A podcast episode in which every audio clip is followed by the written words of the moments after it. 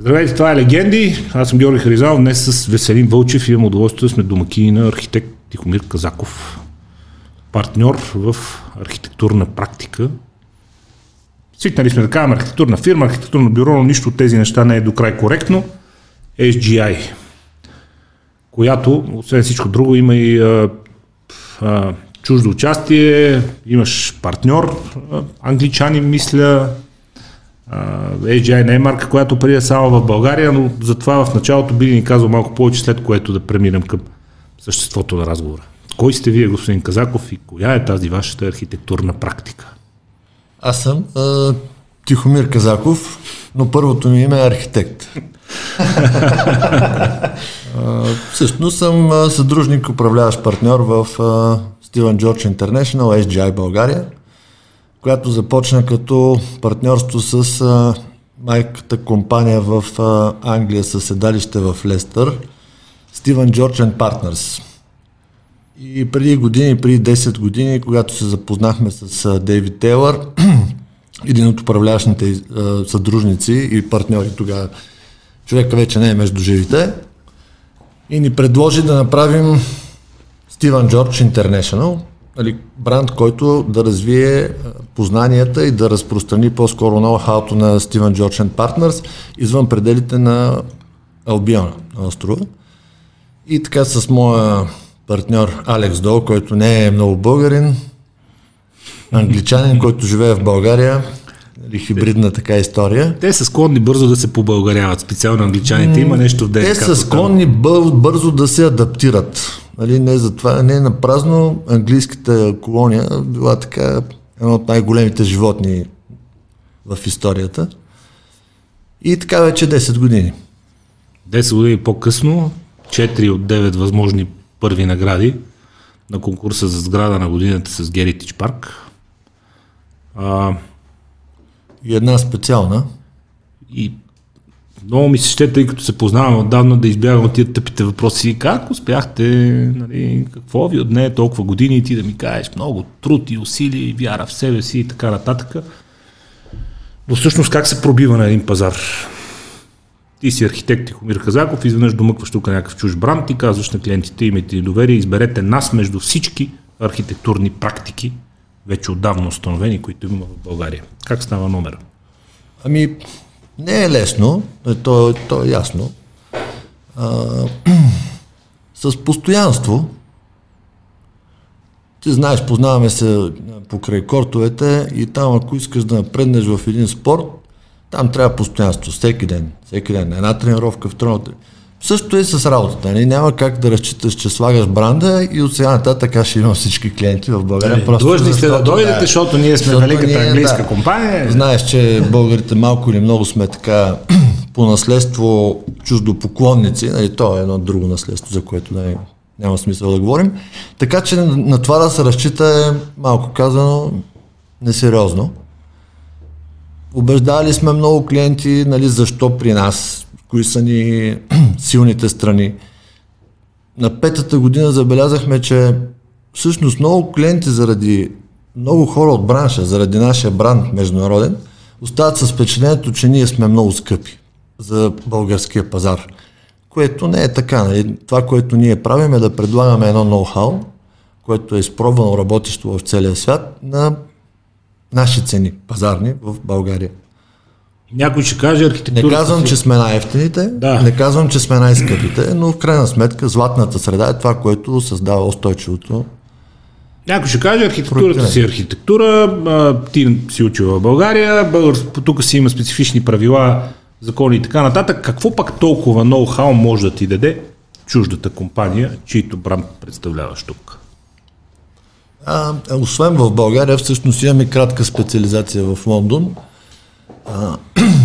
и тогава разбрах разликата в нашето образование и тяхното образование.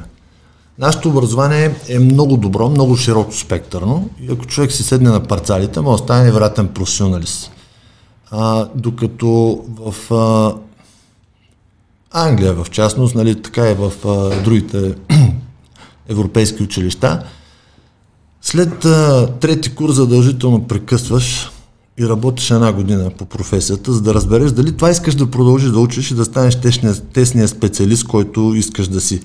Или просто няма смисъл, оставаш бакалавър, продължаваш да си работиш като архитект там, дали си мастър в архитектча или бачелър в архитектча, няма никакво значение. Работиш... Степента не е толкова не е толкова важна. Ти важна, си да. дипломиран ти си архитект. дипломиран архитект. Като се върнеш обаче и решиш да ставаш наистина мастър, твоите преподаватели четвърти, пети до завършването са задължително работещи проектанти, които ги викат творческа отпуска една година, той идва, преподава една година в този университет и се връща на работа. При нас не е така. При нас преподавателския състав е добър, но той е един и същ. И понеже така или иначе сме наемали през годините млади колеги, специалисти, които са завършили, забелязвам този рязък преход от теория към практика. Теория към практика. Твърде често е шокиращо. Много от преподавателите работят, не са само теоретици. Аз познавам много хора от ВИАС, както Има, да, го знаем. Така, е. това е последните нали, години. Точно които така. работят, проектират, активни са на пазара, имат практики извън преподавателските, което им прави чест, че смогват, нали? Не са изцяло теоретици, но винаги го е имало това в а, България като умерена критика към висшето образование, че то е много качествено, много наситено от към знания, но твърде много в теорията. Това ли е голямата разлика с западната школа? Не, теорията ни е добра, тя е добра, но то остава твърде много ориентирано остава в теорията. Остава твърде много ориентирано в теорията. Практическата част започва след завършване на университета или за тези, които могат да си позволят лукса да работят по време на висшето си образование. Казвам, че това е лукс, а не обратното. А, за тях става по-рано прехода и излизат много по-подготвени. За, тях как, за теб как започна практическата част? Там, тук? За мен практическата започна тук във втори курс. Както каза един преподавател в трети, ами ти рязко изведнъж се промени за една година. Нали, моето обяснение е, че аз много рязко бях така въвлечен, засмукан. В, засмукан от живот. Да, живата практика. Какво представляваше? Еми, работих при един колега, архитект Симеон Цонков, за който съм 10 на години изкарах при него, който така ми е живия ментор, дано така да си остане, защото нашата професия малко или много е занаячийска. И както знаеш, занята той се краде. Гледаш, наблюдаваш. Започнахме с кооперации. Всъщност аз съм един от проектантите на София Ленд. За съжаление, Щерка ми не успя да влезе така или иначе в работещ София Ленд. Беше едно прекрасно съоръжение. Може би не е по най-добрия начин изпълнено, но... Според мен си беше изпреварил времето. Може би си прав, може би си беше изпреварил времето. Мисля, че си изпреварил времето. Хората нямаха пари тогава достатъчно, за да могат да се отпуснат и да харчат и да ходят там редовно. Може би не беше такъв начин на забавление по-прият. Впоследствие разбраха, че да отидеш в Дисниленд е голям лукс, да отидеш в Миренбиландия в Италия всъщност. Ама в последствие? В последствие, да. Твърде авангардно беше за тогава, може би. Те, инвеститорите, да не им казвам имената, и да не фамилиарничи, но те са хора, които много пътуват, много са видяли. Твърде бързо се опитаха тук да привнесат нещата от Запада, хората още не бяха готови. Да, може би точно така. Беше една революционна за времето си идея. В кой момент реши да тръгнеш сам? Ми... Когато доби смелостта. Общо взето след майча мога и сам. Десетина години така реших, че съм натрупал необходимото самочувствие да започна да прилагам знанията, които съм а, придобивал през цялото това време. Как стана връзката с англичаните? Смисъл ти тук си направи компания и после реши, че ще е по-добре да привлечеш партньори и да застанеш редом до, до сериозно име в бранша или? Всъщност а, имаше известна доза шанс. Вече бях няколко години самостоятелен играч на пазара. Имах десетина човека и точно тогава гръмна първата криза. И точно тогава пък се появи... Коя първа? Седма, осма? Седма, осма, да. Да. Тежката криза, нали, кризата на ликвидност, когато нямаше пари, нямаше работа, нямаше нищо. А, точно тогава се появи а, Алекс Дол, като представител на Steven George Partners. Обикаляше различни практики, за да се събере един колектив от 4-5, които да представи на фирмата Майка. Аз се оказах един от тях. Дойдоха, обиколиха всички. На третия ден ме поканиха на вечеря и казаха, решихме, че ти си човек. Ти си човека. Всъщност те много се двумяха дали в България или в Румъния. Но по него време се оказа, че в Румъния има 7-8 английски практики, докато в България нямаше нито една.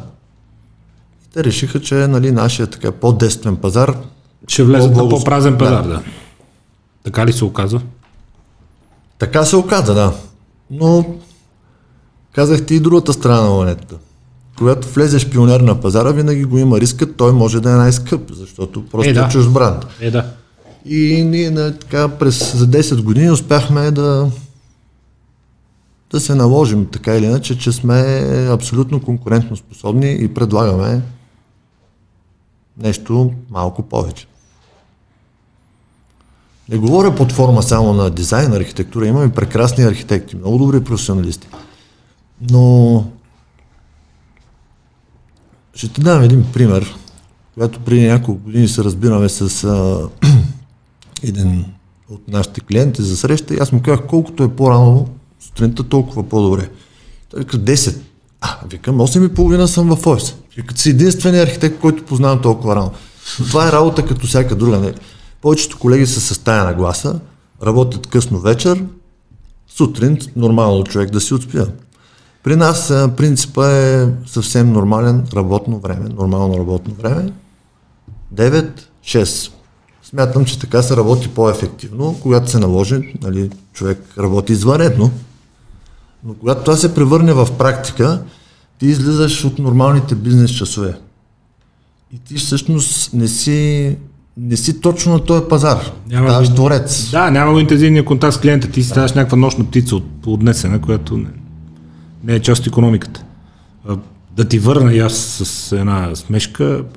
Последният ми шеф, човек за който съм работил, до далечната вече 2001 година, архитект Дамян Стоянов, а, той ми казва, нали, имаме, имаме среща в съседи кой си в а, еди коя си сграда. Аз отивам на часа, инвеститор идва на часа, архитекти да Стоянов се появява един час по-късно, при което инвеститор го гледа, гледа и вика, Дамяне, Дамяне. Това архитектите вика, много добре сте ориентирани в пространството, но никакви ви няма във времето. така че не знам при теб как е ти очевидно се опитваш и във времето да си добре ориентиран. Чувстваш си се късметлия заради избора на професия и на занаят от гледна точка на бруталната трансформация, която преживяват обществата в момента. Защото много професии се появяват и изчезват в рамките на години, цикъла на Creative Destruction много се завъртя, но в същото време засилва се процеса на урбанизация, хората искат да живеят в градовете, това поражда нужда от нови жилищни площи, от нови офисни площи, от нови търговски площи и така нататък и така нататък. Тоест, за архитектите драма няма. Нито в средносрочен, нито в дългосрочен план. В какъв порядък ли ти отговоря на трите въпроса, които ми зададе? Произволен? Да, да. Тук си говорим спокойно време има за всичко. Смятам, че съм доволен от това, което съм направил като избор за професия. Харесва ми професията, забавлявам се като работя. Това е нали, много явен признак, че това е твоето нещо. А по отношение дали архитектурата е нужна, според мен още дълго време ще е нужда.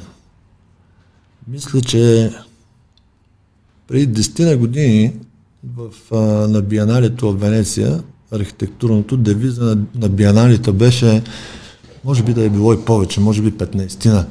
Architecture is politics. Още някъде пазя една лепенка, която раздаваха. А, в смисъл, че тя не е много свързана с политиката, но тя е един от инструментите, които всяка, а, всяко едно правителство използва. И това, което казваш ти по отношение на урбанизма, градоустройство, това е малко към урбанистите, но ние всички сме една колегия. Архитекти, градостроители, урбанисти. На моменти може да звучи много скромно, но ти се чувстваш като малък бог. Защото правиш едно градоустройство и държиш съдбата на хиляди хора, да не казвам десетки хиляди, които не познаваш. В случай с София за десетки и стотици хиляди. Ами които не познаваш и ти решаваш съдбата им от сега за години напред, за поколения. Ако сгрешиш, ти прецакваш много хора. Ако го направиш правилно, никой няма да каже, е, Евала, никой няма да те помни. И в този смисъл нашата професия така е доста отговорна и не смятам, че ще е от професиите, които ще се трансформират в нещо друго и ще се ще загинат. Аз също, напротив, смятам, че да, ти си късметлия, защото ти достава удоволствие това, което работи, защото това е професия, която още дълго, дълго, дълго време, може би завинаги ще а, търсена и важна, тъй като трябва да имаш покрив над главата и концентрирането на живота в градовете, на търговията, на производството и така нататък ще поражда нужда от нови и нови, нови сгради, площи и така нататък, които Нашто, вие да. трябва да проектирате. Града и всяко едно населено място е жив организъм. Нали, той е девиза на София такъв. Расте, но не старее. Ако погледнем нали, ретроспективно на София, какво е било преди 10 години, преди 50, преди 150, мога да видим нали, как този организъм е пораснал. Заболявал е, лекувал се е, пак е пораснал. И в този ред на мисли ние сме малко като лекари или заболекари, защото нали, работим така с мануална техника малко. А... Има трудови принос към това как да изглежда организма, така да и как да функционира. Абсолютно. Какво казваш на хората, които казват, е, тя съвременната архитектура, стъкло и алумини, скучни купчета, чужди, чужди стилове, привнесени, всичко вече е много стерилно, много лесно, много ефтино изглежда като замисъл въобще. Къде бяха едно време Ренесанса, барока, изобщо сградите от времето на Фердинанд, а вижте са едно стъклено купче, какво па толкова има да му проектираш? Ими, не съм говорил с такива хора. Аз познавам такива хора, имам около мен много видни почитатели на класиката и на сградите до. Ами да четат. А... Мога да им препоръчам да четат така... До определен Архитектурна история, защото, нали, това, което говорихме за живия организъм, за развитието, то си въжи и в стиловете. Започваш с едно ноу-хау, с редение на камъни, след това намираш металната конструкция, влизат нови технологии, ВК, ОВК системи, електроника, компютри, умни сгради и едно такова технологично развитие, малко или много, нали, започва да, да не говорим, че не е невъзможно в момента да се направи каменна сграда с абсолютно съвременни технологии.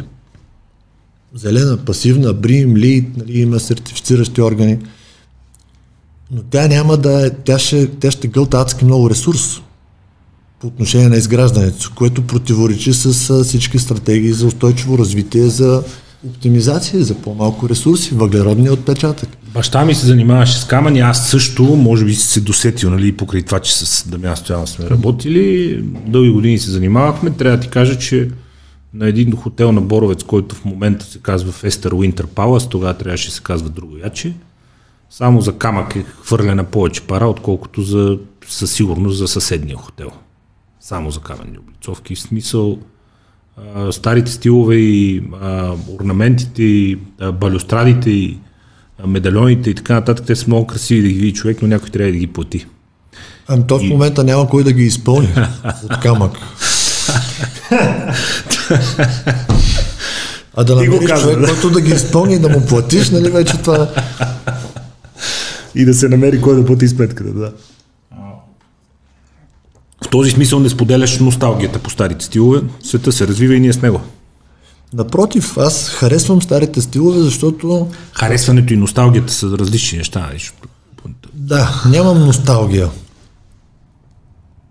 Но ако да ми дефинираш, какво, какво значи носталгия? Да искам да ги използвам или да ги харесвам да съм сред тях? Да ги харесваш до степен, до която да се отрича новото, да си кажеш, ех, как искам всичко да си е като едно време и аз да съм архитект в 910 година и с Фердинанд да седим и да проектираме едни сгради с едни балюстради, с едни орнаменти по тях, а не сега тези скучни стъкла. Този тип носталгия. На всичките си приятели давам съвети, когато им се случи нещо лошо, да гледат напред, да не живеят в миналото. Значи това, ако искаш да живееш вчера, стой си там, днеска сме днес, утре ще е утре. Това говоря в... А, ти знаеш и в тенис е така. Загубиш една тежка, точка, принципа е забравяш и продължаваш към следващата. Иначе ти просто оставаш на, на тази точка. Оставаш си в миналото. Да. Така че доколко, тази носталгия не е конструктивна. Доколко качеството на вашата работа зависи от нормативната база, тъй като абсурдите, на които ставаме свидетели, намери и някакви такива от моите любими. Абсолютно. Абсурдите, на които ставаме свидетели покрай прословутата кота корниси и така нататък, неща, с които със сигурност не се гордеете. Това нещо в Хасково, което не знам точно какво трябва да бъде.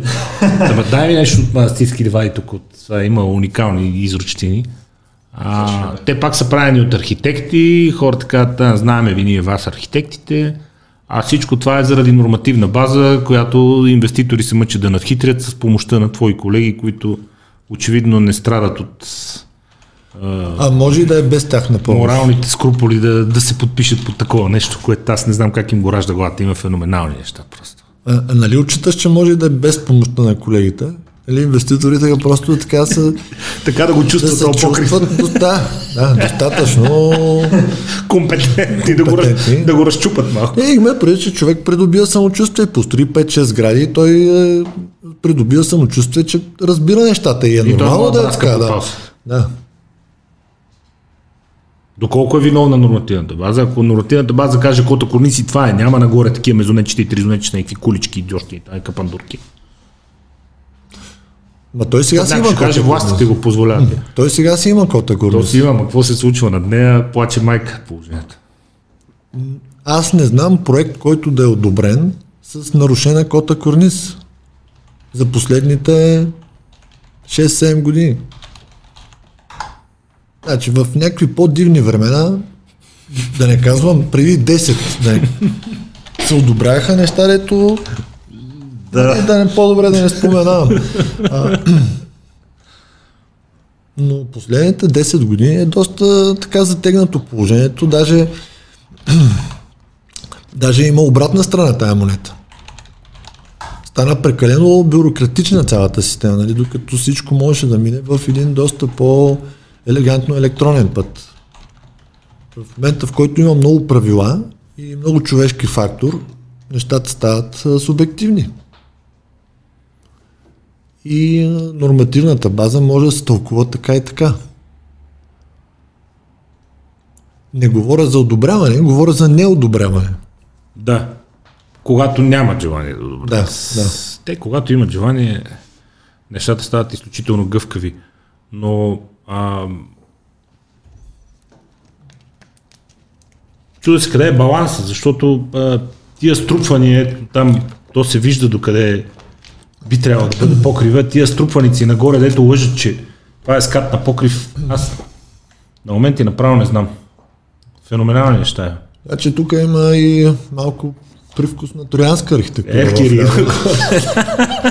Възрожденски, само ги няма тия. Надявам се да се покана да коментираме. Къща в конструкция. Ами не, то не става просто ти да го коментираш или по някакъв начин да, ти значи, вменявам някаква отговорност. Казвам ти го като професионалист, половината от тези а, натрупвания върху сградата и в дясно виждане, има, да. а те са появили много след так 16. Собственика е решил, че ще освои. Майко, майко, майко. Веско, откъде го намери това, бе? но, но пък за сметка на това вижда в какъв а, така приятен розов цвят е решено. Жизнерадостна. Да. да. Има една радост от живота. А, А, виж, за мен е котата корниз или такива хаотични в случая неща не е най-страшното. Най-страшното е липсата на пропорция. Защото ако тези неща са направени така, че сградата да е пропорция да създава нали, а, доброто усещане, знаеш, дори да си непрофесионалист, човешкото око решава кое е грешно, кое е хубаво, кое е грозно. Ти не си завършил архитектурно образование, престани, бе. Но, но мисля, да. мисля, че сме на едно и също мнение относно естетическите качества на Що ги наричаш качество? или некачества. Ох, да. Кацнал на едно дърво. Продължаваме нататък. Контрапункта на това нещо, като човек, който си бил в Англия, а, цъкни си нещо от Блекпул или от това, а, тия по-малките улички с многото еднакви тухлени къщи, които продължават с километри, те ще излезат пак Google Maps. Контрапункта на цялото това нещо е бруталната стандартизация, която все повече се налага в западните общества. А, ти къде стои стилистично повече при стандартизацията, при унифицираните стандарти или повече при свободата, която да, в някои случаи може да доведе и до такива неща, които гледахме преди малко тук и се дивяхме. Забелязал ли си къде има свобода в западните общества? Къде? В а, центровете. В градските ситета. Защото ако се разходиш в а, центъра на Лондон, където са едни от най-знаковите сгради в Да. а, последните години, там не може да говорим за стандартизация. Но жилищното строителство е такова, каквото го виждаш. Тоест свободата е при авангарда, при капитала, при модерните хора, при тия, които дърпат, тия, които теглят напред. Там са скъпи сгради, с модерни технологии. Не е казано, че ако едно общество по принцип е консервативно и обича правилата и унификацията, това автоматично го вкарва цялото в една рамка, защото ти си прав, че Лондон е видимото изключение, просто око. Ех, в а, Франкфурт, Мюнхен центъра, на всички западни големи градове, където са средоточени бизнес и пари, централи на големи компании. Нормално е хората да си знаят мярката. Значи аз ако взимам 2000 лева заплата, си правя апартамент за 2000 лева заплата. Мога да си го направя да изглежда като за 20, ама с 2000. Сега искам да си го представиш. Преди години при, идва при нас един клиент, между другото данъчен, не че има значение. Оказва се, че има. И ние му казваме, ето тук там, нали, той е гранит за апартамента да си купува. И ние му казваме, ето тук е един гранит, той е хубав, ефтин е, нали, не. Така, момчета, аз не искам да си купа ефтин гранит. Аз искам да си купа скъп гранит, но да го плата ефтино. Всеки иска така. Но, но може да си вземеш и гранит, който не е гранит, но прилича на гранит. И да го купиш още по А може да го купиш и по-скъпо. Може да го купиш и по-скъпо. да е брандиран, нали, да не казваме, да, да- има да не споменаваме. гранити, които са по-скъпи от... Да не споменаваме разни Да. марки. Може да споменаваме колкото искат марки тук, между другото. Авангарда тегли напред. Центровете на големите градове. Те ли са ти, как да кажа, не примери вдъхновение, но нещо, което теб те мотивира като оригиналност, като нови идеи? Или хвърляш по едно око и назад в годините? Задължително хвърляме едно око назад в годините. Повечето неща, а, като стилистика, като пропорция, те вече са измислени. Нали, в момента игра на технологиите и доколко тази технология ще, ще ти позволи да преодолееш някакви земни ограничения, нали, което се случва в небостъргачите. Нали, почваш от Айфелата кула, докато стигнеш а, до Буршал Араб. Което е едно безумно съоръжение. Аз съм се качал и то е, нали сте, инженерна мисъл, върх на инженерната мисъл преди колко години, преди 10 години. Буршал рап, ако не и повече. Смисъл аз 2000 Четвърта, 2005, 2004-2005 вече е бил направен и бях там за една нова година. Да, по-скоро имах предвид Бурж Ал Калифа. А Бурж Халифа е на, на 4-5 вече години, ако не и повече, да. Повече към Повече, 7, да. да. 7-8 години, но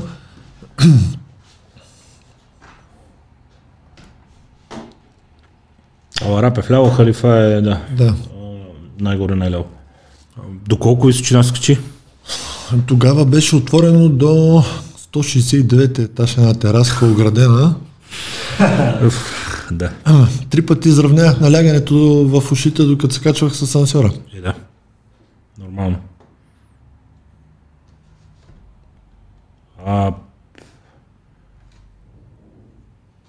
какви възможности дава за творчество проектирането на подобен тип сгради, защото ти кажеш, трябва, имаш предвид технология, имаш предвид а, различни видове системи, имаш предвид а, констру... хилядите конструктивни изисквания към една висока сграда, то къде остава творчеството? А, има и преди, че функцията на така сграда е много сложна система. Имам го предвид, аз затова питам, има ли поле за креативност? О! ти си вкарам в страшно много рамки от страшно много неща, ти изброи повечето от тях. И да можеш да ги съобразиш всички тези неща, това е, е голямата креативност. Значи, като имаш адски много ограничения, да измислиш един продукт, това е трудната работа. Когато нямаш ограничения, то е много просто. Драскаш, Ти казваш, ето да. готово. Като имаш много ограничения, на първото ограничение, на второто мога да зациклиш. Да кажеш, аз, аз съм до тук, не мога. Нали, други продължават, трето, четвърто се отказват, някои продължават до край. В един проект като Геритич с жилищна част, с търговска част, с спортен център, с волейболни зали и така нататък. С колко много неща трябва да се съобразяваш преди да отпуснеш ръката и да си представиш как според теб изобщо трябва да изглежда цялото това нещо. Откъде се тръгва, как се развива един такъв проект и в главата ти и работно и технологично. Са последователностите? Имаш инвеститор, имаш терен, имаш идея, идва той ти казва, давай да започваме. Как започвате? Ти прескочи към съвсем различен като типология проект. Нали, едното говорихме за сграда, тук говорим за а, комплекс. Комплекс, Комплекс, е мини град. Значи всичко започва от градоустройството. Вътре в комплекса и привързването на този мини град в съществуващата градска среда. Оттам започва всичко. Комуникация. Имате До- ли свобода там или всичко е в тясна връзка с общината през цялото време и с администрация и власт или ти в рамките на терена имаш относителна свобода? Аз в рамките на терена имам относителна свобода Спазвайки по някакви правилата, да. които Да. нали, са наложени от закона за устройство на територия и така нататък.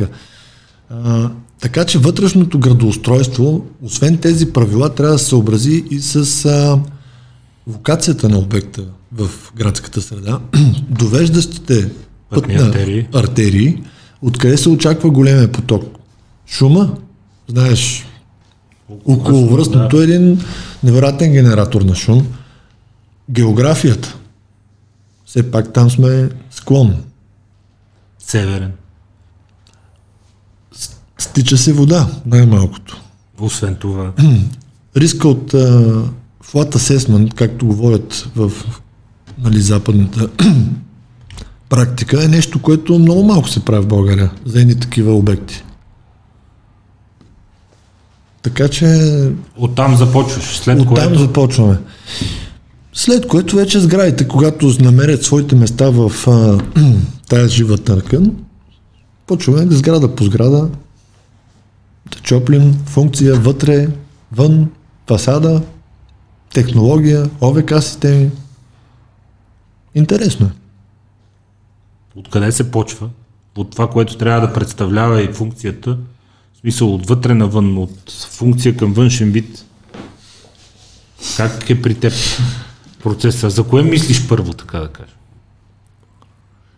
Това са исторически погледнато два лагера в, в архитектурата, че функцията е водеща и другият моят любим Алберти, който цитирам, който казва, въобще ме интересува каква е функцията да се направя аз фасадата отвън. Нали, Това е в Ренесанса, там има едни определени редове и прозорците се появяват на безумни места. Вътре да става какво чете? Значи това е симбиоза. Функцията има пряко отношение към фасадата, защото функцията, всяко едно помещение има пряко отношение дали трябва да има естествена светлина, дали трябва да има индиректна светлина, на къде трябва да е ориентирано. Тоест ти като си решиш вътре нещата, почваш да гледаш навънка как фасадата да отговаря на тази функция. Те не са сами за себе си независими. Така че е, това е една разходка навън, навътре, навън, навътре, докато намериш правилния баланс между фасада, функция, бюджет, защото инвеститора, Материали. те са свързани с бюджета, да, но са свързани и с а, стареенето на сградата ни. Да го направиш много ефтино и след две години направиш Да, основен да, ремонт, пак, който по-добре да намериш правилния баланс. След като веднъж я има цялата концепция, цялата идея, доколко си а, склонен да експериментираш с материали, говорим за фасадите. Защото а, тук доста ударно навлезаха а, сега, ние в България това се смяхме миналия път, че на всички копирни машини им казваме Xerox и на всички коли 4 по 4 им казваме джипове. А, тук на всичките алуминиеви сандичи панели им казваме Талбонд, не знам защо. Първа влезе като бранд, наложи си и хората си викате Талбонд и ден днешен, без значение от кого произведен. Но много бързо се развие една склонност в началото, строителния бум преди първата криза, да се експериментира с нови материали и твоите колеги бяха доста смели. Така, ти имаш ли афинитет да експериментираш с нови материали или доказаните технологии са на първо място, когато трябва да се гарантира на инвеститор крайния резултат? Те новите материали по-скоро са вариация на, на стари. Нали, сега излязаха няколко файбърси, което е фибробетон. Но, нали, бетон Да, и фибри. Долу-горе ситуацията е ясна. А, Кориан на Дюпон е така сравнително нов материал, който е термоформован. Но той е пак на база на някакви акрилни смоли, не е нещо при него е интересно това, че мога да правиш огъвки и по-интересни форми. Етал Бонда много рядко се ползва вече. Той е композитен материал. В момента повече се залага на метални облицовки. Цинк, алуминий. чисто метални окачени фасади и чисто от чист метал. Да. Камъка, знаеш, има вариации. Технически камък. Камъка има варианции, първо и на самия материал, втори на видовете монтаж, мокър, сух и така нататък. Триетажна сграда, да говорим за мокър монтаж, а, крайно несериозно. Над триетажна. Правил Макс. съм, правил съм до 7-8, но от едно, един момент нататък е, с тия заливки отзад става сложно. Едно, че става сложно, плюс това при нас атмосферните условия са такива, че имаме много големи температурни амплитуди. Да. Нали, буквално от минус 15 до 40 градуса. Е- е невъзможно, крайни температурите, но се случва. При което, нали, каквито и да са липилата, те много напреднаха. Това е много, 55 градуса е много агресивна амплитуда. Окачените фасади всъщност позволяват сградата да диша Фугите да поемат разширенията на материалите Абсолютно. и свиването, в зависимост от температурите. Енергийната ефективност започва все по-голяма тема да става. Тя при новите сгради като че ли не подлежи чак толкова много на, на коментар. Има голям избор вече от материали, от технологии, блокчейните фасади отзад с всеки видове вати, изолации Има си и наредба, и така нататък. Има си и наредба. има си минимални изисквания, които не са малко, така че за новите сгради там ще се спазва почти на 100%. Сертификати за вложени материали. По отношение на санирането на старите сгради, това е много особена тема. Защо да е особена? Защото не е точно саниране. То е изо... външна изолация някаква по-скоро. Да, външна изолация. Санирането само по себе си е доста. Това е... Има преди, че ако говорим за голяма част от жилищния фонд в София и в страната, нали, така наречените панелни блокове, технологията като живот беше дадена до 50 години. които минаха Те минаха. 90-та година. Не 90-та, ама Това е 2010-та. невероятно добра технология, както виждаме, държат се много добре. А, да не отчитаме човешкия фактор строителство. Побутване на стенички и така нататък. Да, саморемонти. Така че облепването на една така конструкция с а, топлоизолационен материал не е саниране. То е правим по-добра топлоизолация. В което пак няма лошо, но това Няма не лошо, е да, но това не е саниране. Не е саниране по смисъла, както го направиха в ГДР преди години. Изпълнява, според мен, обаче все пак някакви цели по отношение на енергийната ефективност, безспорно изпълнява. Това е изцяло само енергийна ефективност. И то си ги изпълнява, да. Опитват ли се още да пестят инвеститорите от тези неща? Особено тези, които строят с цел моментална продажба и няма да носят след това бремето на. Говорим, за говорим ток. за топлоизолация, дограми и По принцип до енергийна ефективност цяла на сградата с всичките съвременни решения. Мисля, че Защото това- ако човек строи с цел продажба и после няма да му тежат експлуатационните разходи, той си казва в момент, ще ги дам тия пари. Длъжен е. Не говоря като законова регулация, по-скоро говоря, че пазара ги регулира тези неща. Пазара изисква Пазара изисква, значи, с тая достъпност на информация, интернет, телевизия, подкаст, хората станаха информирани, четат, гледат, пътуват. Нали, С тези достъпни билети, които бяха до преди една година, докато можеше да се пътува. докато можеше да се пътува, да. Но тези хора са пазара. Той отива, гледа и вика, да, ма, брат ми си купи невероятно качество, ти сега какво ми предлагаш? Той пазара се култивира. И той култивира и а, съответно изпълнителите. Така че мисля, че вече никой не си позволява да спестява от... А, спестява се от други работи. От какво? Поръчваш си половин година по-рано материал. Запазваш си го на добри цени. О, това да, безспорно. Значи, това може да го направиш, но да спестяваш от нещо, което а, в крайна сметка на тебе може да ти оставя пасив, защото няма да го продадеш, което е твоята идея, ще се прострелял в двата крака. То по някой път само да не го продадеш веднага може да се окаже пагубно, особено ако има намесено кредитиране, те ти е на живот и смърт да продадеш веднага. Смисъл да продадеш след 2-3 години вече не ти оферташ. Почти всеки минава през Преско, банка. престани, моля те се. Значи, Нарочно го прави. Да, и това е на фона на, на този разговор, който водим. Батко. Добре. Доб- Добре, престани се. А, Добре, че рядко поглеждам към а, екрана. Това са тия да, провокации към естетическите чувства и към човешкия разум, но деца вика, ще го израснем и това. Те кооперации ги познавам сравнително добре. Ема виж и напреди и след смисъл. Естетичният ефект е безспорен. Ох, Понеже съм, от, стига, понеже съм от Добрич, не знам дали знаеш. Отдолу пише телевизия Добро. Виждам. Ще го приема за случайност. Да, но.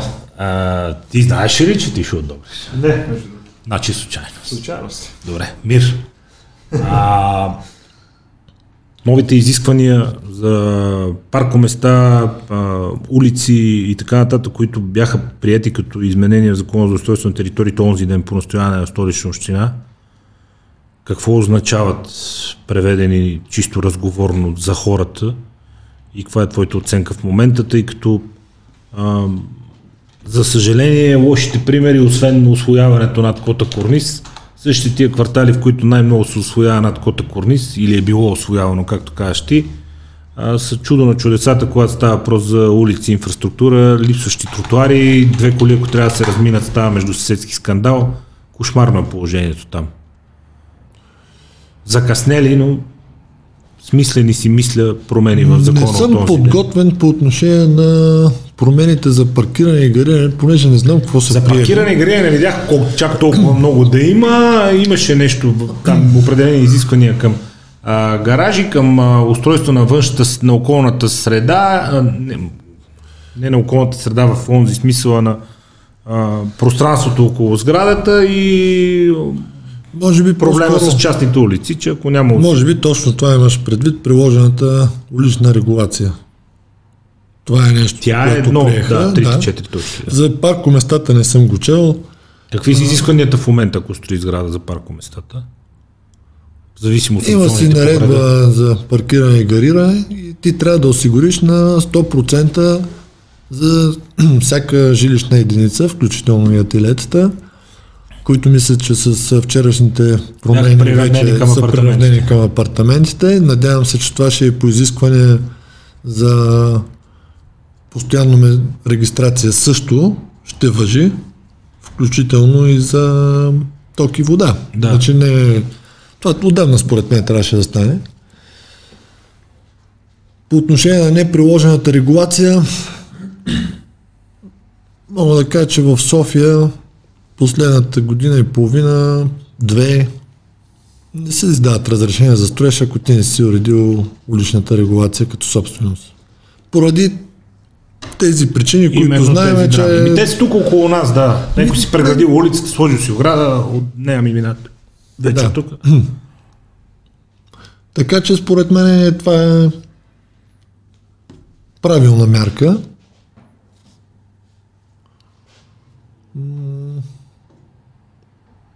Остава да се уреди въпроса с финансирането на изграждането на тази инфраструктура От страна на общината. от страна на общината. Защото да. те имат първа да откупуват още много от така наречените частни улици, след което да инвестират в нови.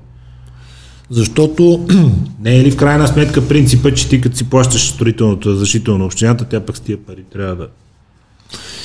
то е малко двояко. Нали? Общината не може да направи абсолютно всичко навсякъде едновременно сега, на момента. Това е- Само, само защото има желаещи сега веднага да строят. Да. А, има си планове, има си график, нали, както всеки един, една фирма, така и общината като фирма, тя планира и ако аз съм до година в строителния график за инфраструктура, искам да строя тази година, би, би следвало да подпомогне нещо. Но не може пък и общината да из, разчита изцяло на помощта на инвеститорите за изграждане на инфраструктура. Инвеститорите си гонят техния интерес, крайният резултат обаче е, че прииждат някакви хора от а, страната, купуват си апартаменти тук, примерно в Манастирски ливади, и после казват, абе, какъв е този град, какъв е този квартал, няма улици, няма тротуари, няма детски градини, няма училища, то е страшна работа. А това чия отговорност би следвало да е или просто трябва да мине време и като общество да си израснем, да може общината да си позволи да им оправи улиците, да им построи детски градини и така. нататък. Там, където капитала е изпреварил събитията. Ако говорим за манастирки или за който един квартал... Без значение, да, без значение, не се фокусираме в... Ако погледнеш в а, градоустройството на ОГП на София и в регулационните планове за строителни, те си има отредени места за изграждане на учебни заведения, на детски градини. Това е инвестиционен план. Отреждането не значи, че някой ще ги изгради днеска, утре. Тоест, ти на кого се сърдиш, ако си избързал да си купиш апартамент там и нещата още не са уредени? Има ли на кого да се сърдиш? И на себе си. ние може да- да се сърдя. да не съм бързал. А, да. Значи Жоро Българът трябва да се научи да поема отговорност за собствените си дела, а не всеки да му е виновен за нещо, че той днеска му скимнал да се вземе там, защото има очакване, че ще направят метро следващата година, то не се случва. Ами то не е в плановете на общината, примерно. Ако е в плановете на общината за следващата година не се случи, тогава е проблем. Е, тогава той може да се чувства излъган. Но обратният случай е иди ми, дойди ми. Трябва ли да се вменява някаква отговорност на частите инвеститори? Тук е нещо, което аз поначало съм твърдо против, тъй като всеки има право да първо, ако е собственик на терен, да печели от терена си, да получи деца и като 30% обещетение или каквото ще. Всеки друг, който има свободен капитал, желание и разбира от строителство, има пълното право да хваща и да строи сега и веднага. В смисъл, какъв е, какъв е проблема тук? Защото много хора казват, ами те там го и застроиха. Ами, да, и Расте, но не Окей, старее. да, и Расте, но не старее. Той Да, ако няма на как кой да расте. продават, те ще фалират. Това не е ничи проблем. Няма как да расте столицата. Девиза не е, няма да е същия. А, какво да ти кажа? Аз чух доста безумни идеи през годините. Ето колегата Игнатов, който беше и Кандидат за кмет, шеф, шеф на камерата. Шеф на камерата, да, сега общински съветник. Той каза, че като стане общински съветник ще задължи във всяка офисна сграда Да има детска градина. Да има детска градина в фоето. после общината. На преференциални цени ще ги изкупува, да. А, аз дълго време не спах за да намеря логика в, в това изявление и то от колега архитект, нали? Как ще накараш един частен инвеститор да направи детска градина? Кой ще оперира? Той ще, не е- направи, той ще направи помещението. Кой ще оперира? А, той доразви идиощината тогава с това, че ти ще си длъжен да я построиш и да я има като место в сградата ти, пък ако не искаш да се занимаваш с нея, общината ще бъде, забележи сега, защото пак няма да спиш, като се опиташ това изречение да го разтълкуваш, общината ще бъде задължена да ти я изкупи на преференциални цени. Без да дефинираме преференциални, Което значи, че не са пазарни, което значи, че ти си, си длъжен да й продадеш по-ефтино, а пък тя ще е задължена да ти го купи, па не се знае с какви пари, пък ти пък защо да й го продаваш, пък каква ще е тази детска а градина? какво ще прави общината с него, като го изкупи? Нямам представа, човек. Само архитект Игнатов знае, ако и той знае. Ама на то, нали знаеш, преди избори и след риба, положението с лъжите... Да. Най-много се лъжи преди избори и след риба. Не знам. Ми, то навсякъде е така. Опасявам че и той не знае. Да, но Къде се намира нашата нормативна база и произхождащо от нея изцяло архитектура и архитектурен бизнес в сравнение с останалия свят? Имаш такива наблюдения. По-ограничаваща, по-свръхлиберална, по-позволяваща щуроти, по-тегава от към разрешителни режими, узаконяване на проекти. Къде сме ние в момента по отношение на нормативната база и свободата вие да работите и вървите напред? доста труден въпрос. Това за едни, които е, което е ограничение, за други може да е свободи. То зависи от гледната точка и перспективата. Знаем, че в момента ти говоря абсолютно общи приказки, ама той въпрос е... Ето много въпрос на лично усещане, да. А, ето в а, Москва преди години правихме едни складове, големички. И се наложи много бързо да влезем в, по отношение на тяхната регулация, изисквания и така нататък, които а, останах така доста очуден, че бяха много близко до европейските кодове, особено по отношение на пожарната безопасност. Те са по-напред от нас. По-близко бяха до, близко, до еврокодовете, отколкото ние. Но по отношение на предаване на чертежи, реквизити на чертежа, реквизити на проектната документация, имаш един стандарт и ти от него не можеш да мръднеш.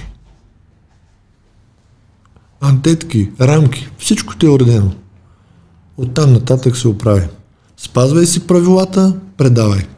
Тук Тук се пробват да правят някакви такива стандарти, затова се говори от години, още няма такъв един стандарт. И се предават а, чертежи в най-различни формати, цветни, нецветни, черно-бели, антетки, северче там, северче тук, котичка така, което дава а, свобода на този, който го преглежда, да каже, това на мен не ми харесва, и тук си напиши второто име. Тук на чертежа искам да ми сложиш ЗП-то на всички апартаменти. Ама нали го има в таблицата?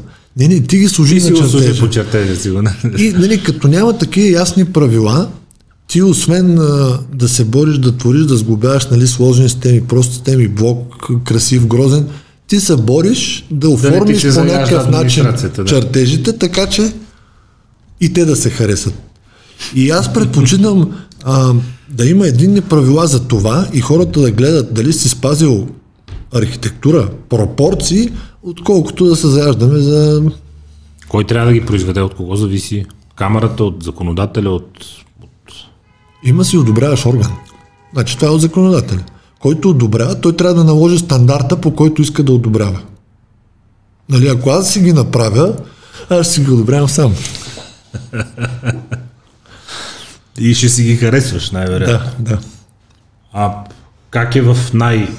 Коя е за теб, ако можеш да кажеш държава, която е най-напред в тези процеси? Разбира се, от знанията и наблюденията, които имаш.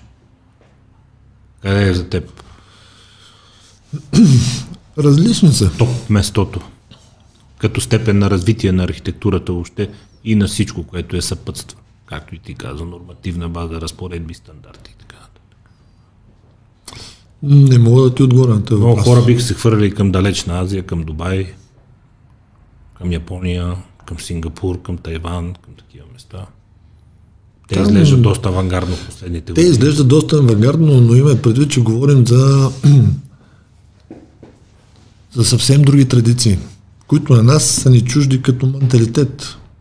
И като култура, това е съвсем различна култура и тяхната култура малко или много обославя продукта на архитектурата. Виждаш в една Европа едно, в Штатите е друго. Подобно, защото все пак происхода е Да, сравнително еднакъв. общо взето англосаксонски. Да, докато в а, арабски страни, азиатски, нещата са доста по-различни. От към желание за показност, от към грандомания, от към какво? От към разбиране на, на усещането за красиво. Има определени места, където имам чувство, че те си казват, че е голямо, значи е хубаво. Е, човек винаги се стреми към по-голямото. Знаеш как? Е, там всичко е грандоманско. Колите... След... Напълно разбирам. Да, има такива локации. А, факт е, може би, Си си бил в Дубай, виждал си златно Бентли, е, там, златен Ролс Ройс. какво ли не видях златно там. Падат си хората. А в Китай също. В Китай също. В Япония, е по, поразия в всичко. Япония е по-различно. Не съм ходил, но поне от това, което съм гледал. Но там е доста по-компактно. Там е борба за всеки квадратен метър. Първото е това и второто е там е много, много здрава, много силна културата и традицията и тя се отразява в Да. всичко, което правят, колкото и да е модерно и да се време. Това ли е причината в Европа все пак? Може да е субективно усещането, според мен е обективно, че дори най-новите и най-авангардните сгради продължават да имат своя физиономия и свой облик. Не е всичко чак толкова унифицирано. Типичен пример центъра на Лондон. Те, една, един небостъргач направиха краставицата, който моментално става емблема на града и е, е пример за цял свят има си свое лице и своя физиономия, докато в Нью Йорк и в Лос Анджелис и в Чикаго и в а, Далас и в а, Орландо, нали, ако ти покажа снимка на центъра на градовете, много трудно ще направиш някаква разлика между тях и Сингапур, примерно, или Тайван. Нали Много знаеш кой е архитекта на Дешарт да краставицата? А като ми кажеш, ще се сетя сега веднага по-скоро не. Норман Фостер. Да. Сър Норман Сър. Фостер. Да. който е най-титуловен и най-работещи архитект в целия свят. Значи го търсят от всякъде. Така че това, че стана известна тая сграда, той е Не е продукт... случайно. Не е случайно, Не е да. случайно. Това е продукт а, на не само на маркетинг, той е продукт на, на творчество, но има включен и маркетинг. Ти няма как да си най-известни, ако не се продаваш добре. А, сър Норма Фостер е, може би, най-добрият жив гений в това да популяризира архитектурата и да я продава добре. И скъпо. И скъпо. И скъпо. Архитектурата има своите поп-звезди. Заха Хадид, така нататък. Произведе хора, които се превърнаха в поп-звезди и в културни феномени сами по себе си, през нещата, които произвеждаха. Те създаваха култура. Заха Хадид е царица на Iconic Buildings. Тя няма една нормална сграда по смисъла на нормалност. Да, в онзи смисъл на скучна. Да скучна, да. И то, тя си е избрала това поприще. Не, е- не е лесно да станеш творец само на Iconic Buildings. Това значи, че ти си отказал много поръчки, за да вземеш правилната на правилното място. Защото сега да вземем тук на Симеолско шосе от среща, примерно, терена не е свободен, но няма как да направиш Iconic Building.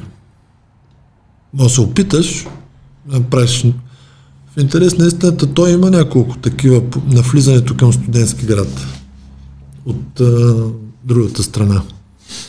Опитват се. Е, Опитват се хората да има някакъв почерк. Танцуващия Фред и Джинджер. Една зелена сграда. Опитват се хората да имат свой собствен почерк. Да, но мисълта ми беше, че не може навсякъде да направиш такава сграда, каквато прави Зак Хадид.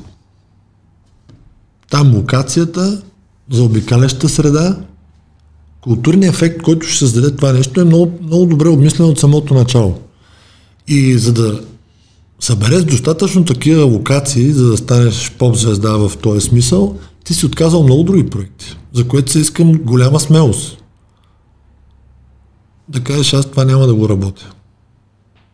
Да си вярваш толкова И много. няма да взема пари. Да, и да си вярваш толкова Да, много, защото- че ще ти застане рано или късно проект, от който да изкараш пари, за да можеш да продължиш да отказваш. Да, затова Защото иска голяма е лукс. смелост. Да. да, ти трябва да си го позволиш. Както казва един приятел, глада е по-страшен от тока. В идеалния случай с какво би се занимавал, кой е проекта, който искрено те привлича като емоция, освен като работа. Идва някой ти казва, «Ей», или живота ти сервира ситуация, в която имаш местото, имаш финансирането и върху бял лист ти да можеш да направиш нещото, което искрено теб най-много те кефи. То какво би било? Като функция. Аз мисля, че можеш да си отговориш сам на този въпрос. Тенис кортове. Така го постави, нали, какво на тебе би се искало? построй нещо, не те. Аз искам да се занимавам нали, в свободното си време с моето хоби. Така че ако ще строя нещо за себе си, бих си направил нещо за хобито. Сега ако бях нумизмат, може би ще си направя галерия с витрини. Но да, ето ти си отгоре един тенис комплекс с а, всичките му ламените с... Не само за мен, за бъдещите спортисти, за децата. Ние с теб имаме достатъчно места, достатъчно места в София да ходим да играем тенис. Но, да, Ти да видиш. Хората си казват, да, вместо сега някой небостъргач, той виж тенис кортове.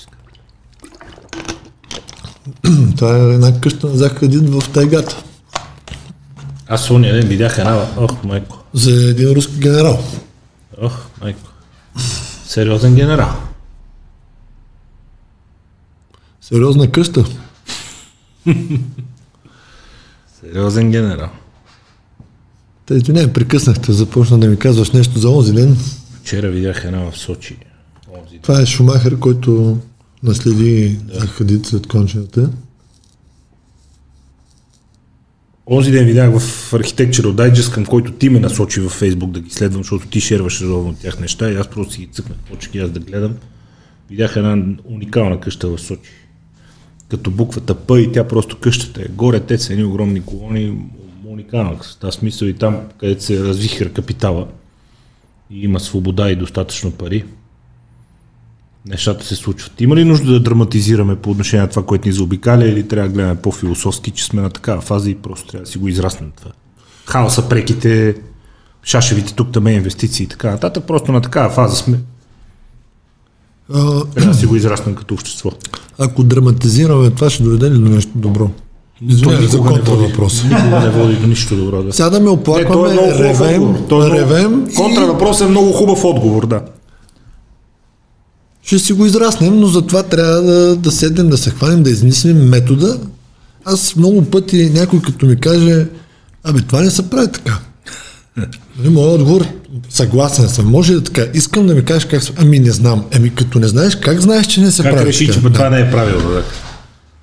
Но това е така много широко разпространено. Може би е вродено. Може би сами си го вродихме, не знам. Връзването на косури. Да.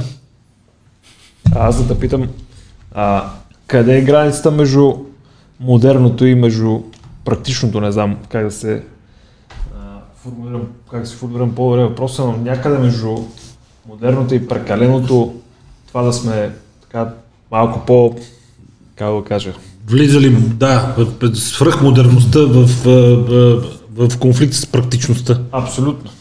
Защото, Някакви хубавички пример- неща, които са тотално неизползваеми. Да. За пример ти давам Вертиго, която остана между другото сграда на годината, не знам коя година беше преди 4-5 Е, Тя години. кое е непрактичното? Въпросът е, че примерно аз работих там, прозорците не се отварят на, на сградата и съответно лятото заби климатичната инсталация отгоре до долу и съответно ни пуснаха да работи на хомов, защото без 40 градуса вътре нямаше как да се оправи. 4-5 дена. Но изобщо не може да се отвори прозорец. Не може, те не се отварят, те не се отварят прозорците. Има и предвид, че в, Въздуха е само от климатичната инсталация, от никъде друга. в високи сгради, небостъргачи, хотели, по западни менталитети в един Хилтън, примерно, прозорците не се отварят. Дори и толкова. Дори Тук там е май нещо може мъничко. толкова могат, да. Не, това е свързано от такива въпроса. с- сгради като тази, примерно, въобще не може. В смисъл, няма такава опция. Да, да, да, ясно. Да, да, това е свързано с а, по отношение на сигурността и за страховките.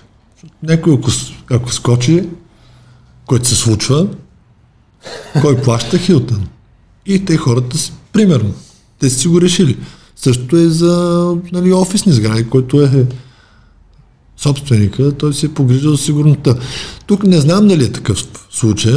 В тая сграда аз съм влизал, нали, геометрията на сградата, тя е широко така решена, не води до някакъв дискомфорт вътре в функционалното разпределение.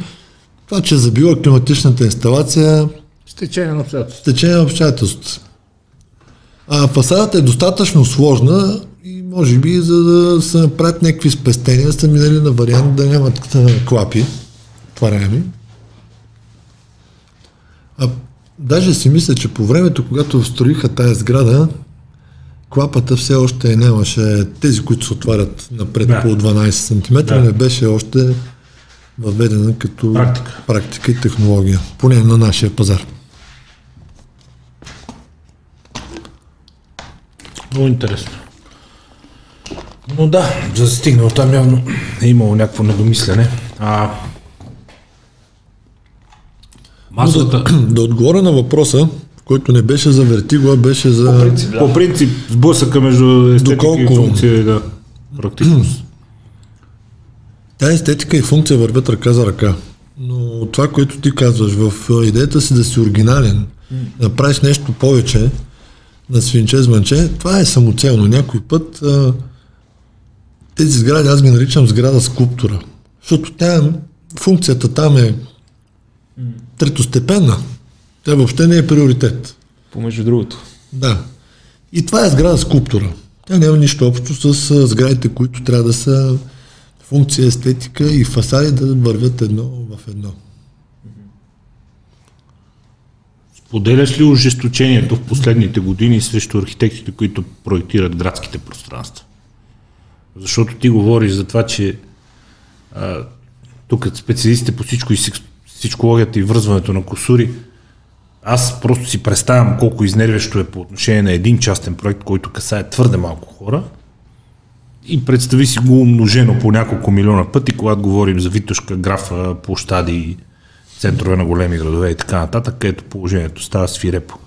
Споделяш ли тези критики или отново пак говорим за сблъсъка на а, самочувствието на средностатистически граждани, че разбира всичко и че това не ми харесва и ти го питаш, ма как би ти харесва, той ти вика, бе не знам как, ама и така не е. Не е това. За перките ли ме питаш? Не, Че там се напротив. нагледах на доста Не, колажи. стиги тия перки. Стиги Там се нагледах на доста На мен в колажи. момента ми харесва и там, и а, Славейков, и а, Шишман зад седмочисленици. Прекрасно стана с тротуара на едно ниво, с улицата и с настилките там. В смисъл, аз, аз нямам драма с тия неща.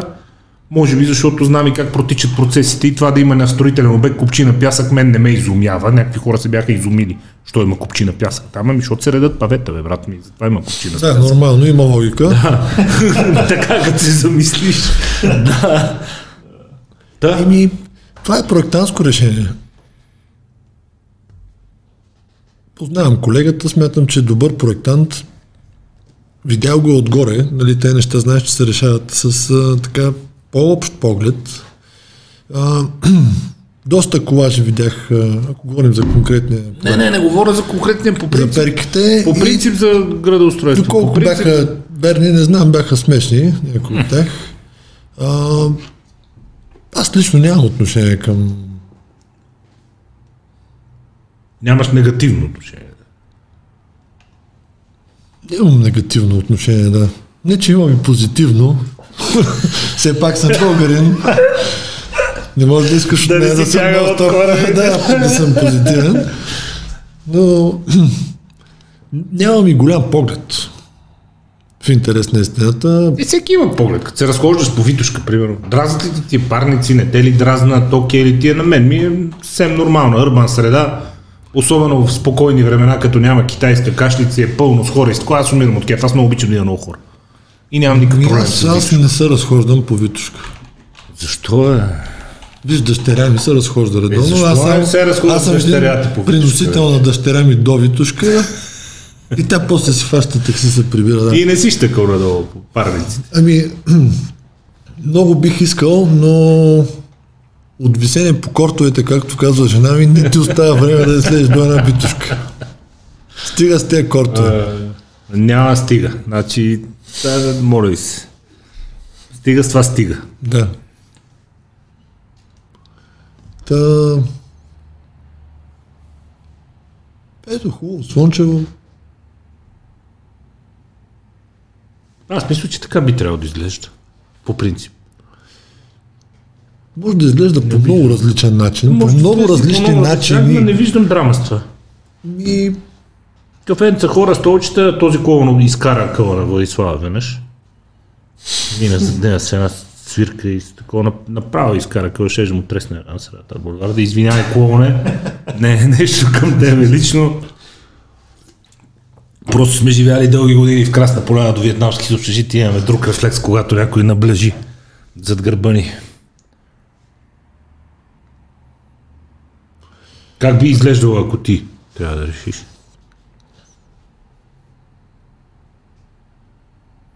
Централната зона. Централния знаковия булевард. Пешеходен, не пешеходен, с кафета, без кафета. Как би изглеждала, ако ти трябва да? О, пешеходен, задължително. Задължително пешеходен. Значи, колкото по-голям радиус пешеходен има в центъра, толкова това е нали, съвременното разбиране за модерния град. Да накараме хората да слядат от автомобилите. А, това предполага добър решен градски транспорт, метро, което малко или много в центъра много в центъра е на лице, да. на лице. Така че аз съм за. Да е пешеходен. Заведенията, дразнатите, ти каза, че много-много не си ходил, но много хора казват, ама защо сега те, нали, идеята беше да е пешеходен, па се нацука навсякъде си и столчета и масички, аз мисля, че това е част от Това е част от, Чари от концепцията, Чари от концепцията. Почти навсякъде го има. А, с а, броя на сегашните молове, нали, за магазини по Витушка, трудно може да говорим. Не, че няма, има. Имаме и скъпата Ти улица си прав, че може да се Съборна. промени пазарът. Витушка не е вече магазин, а, улицата на магазините за дрехи, които едно време и най-скъпите стоки бяха там. И тя съвсем логично стана а, пешеходното стъргало, улицата на заведенията. Супер. То, нали, липсата на едно, веднага пазарната ниша се запълва от нещо друго. Съвсем логичен процес. Но, е, както си говорихме за кой път повтаряме, като се промени статуквото, хората голяма част от хората мразят да напускат зоната си на комфорт. Може би сега разбирам защо така повечето българи са негативно настроени, защото като ги извадиш от зоната им на комфорт и той почва да мрънка, защото вече не се чувства защитен.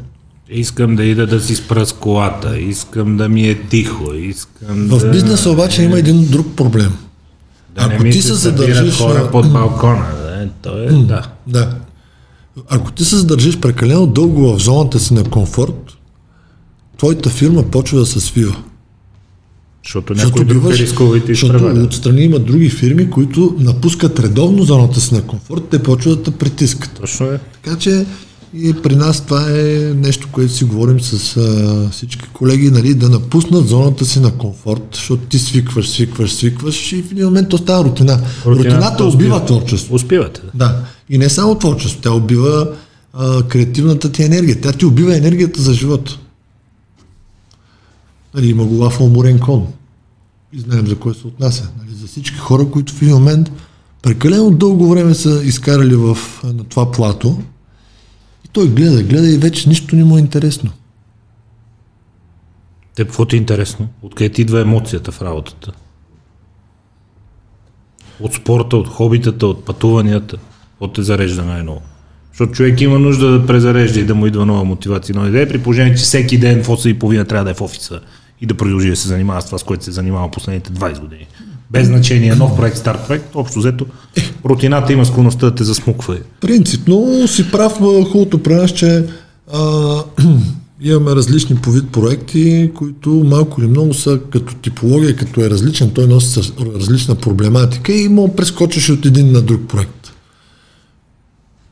Да, да избягаш малко от а, въртележката, в която се вкарал в Тария, след, като се върнеш след седмица, ти вкарваш а, вече ново движение от другия проект.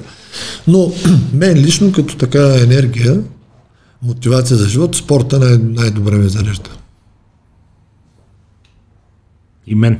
Но а, вдъхновението, спорта е нещо, което много хубаво изчиства психиката и те, и те да не си мързелив. Това е постоянна битка с мързела. Самия факт, че сам трябва да тръгнеш и да отидеш и да, да бъхта сясто, съзнание, че си измориш и няма да мога да ходиш после. Това е постоянна битка с мързелите. Затова спортистите винаги са по-дисциплинирани и по-мотивирани от хората, които не спортуват. Но Вдъхновението, вдъхновението. знам какво ще ме питаш. Идеите, Ти, ти отговори преди малко. Ти отговори.